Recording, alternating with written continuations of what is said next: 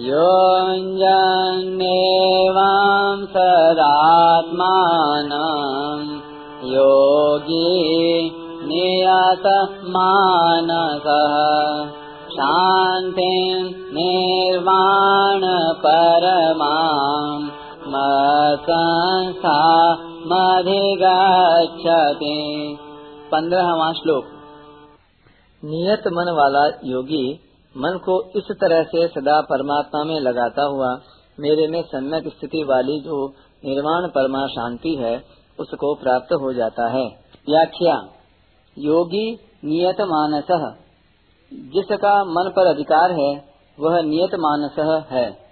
साधक नियत मानस तभी हो सकता है, जब उसके उद्देश्य में केवल परमात्मा ही रहते हैं।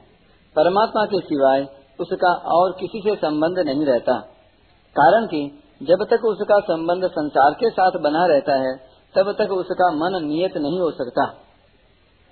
साधक से यह एक बड़ी गलती होती है कि वह अपने आप को गृहस्थ आदि मानता है और साधन ध्यान योग का करता है, जिससे ध्यान योग की सिद्धि जल्दी नहीं होती।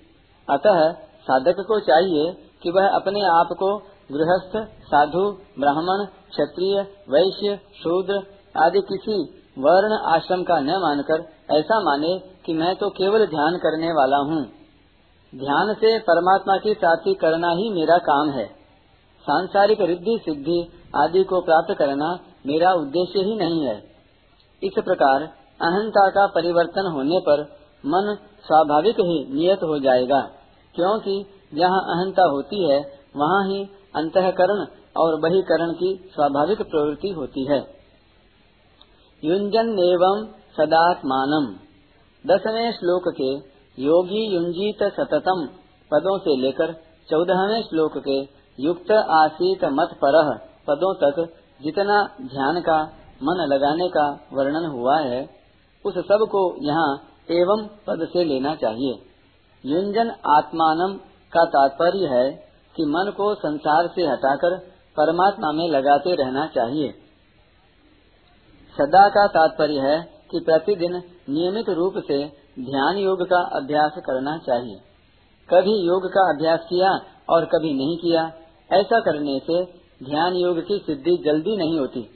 दूसरा तात्पर्य यह है कि परमात्मा की प्राप्ति का लक्ष्य एकांत में अथवा व्यवहार में निरंतर बना रहना चाहिए। शांतिम निर्वाण परमाम मत संस्था मधिगछति भगवान में जो वास्तविक स्थिति है जिसको प्राप्त होने पर कुछ भी प्राप्त करना बाकी नहीं रहता, उसको यहाँ निर्वाण परमा शांति कहा गया है। ध्यान योगी ऐसी निर्वाण परमा शांति को प्राप्त हो जाता है।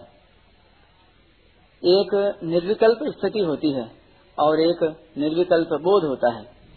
ध्यान योग में पहले निर्विकल्प स्थिति होती है, फिर उसके बाद निर्विकल्प बोध होता है।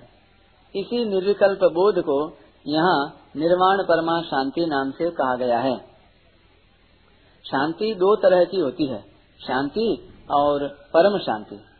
संसार के त्याग से, यानी संबंध विच्छेद से शांति होती है और परमात्म तत्व की प्राप्ति होने पर परम शांति होती है।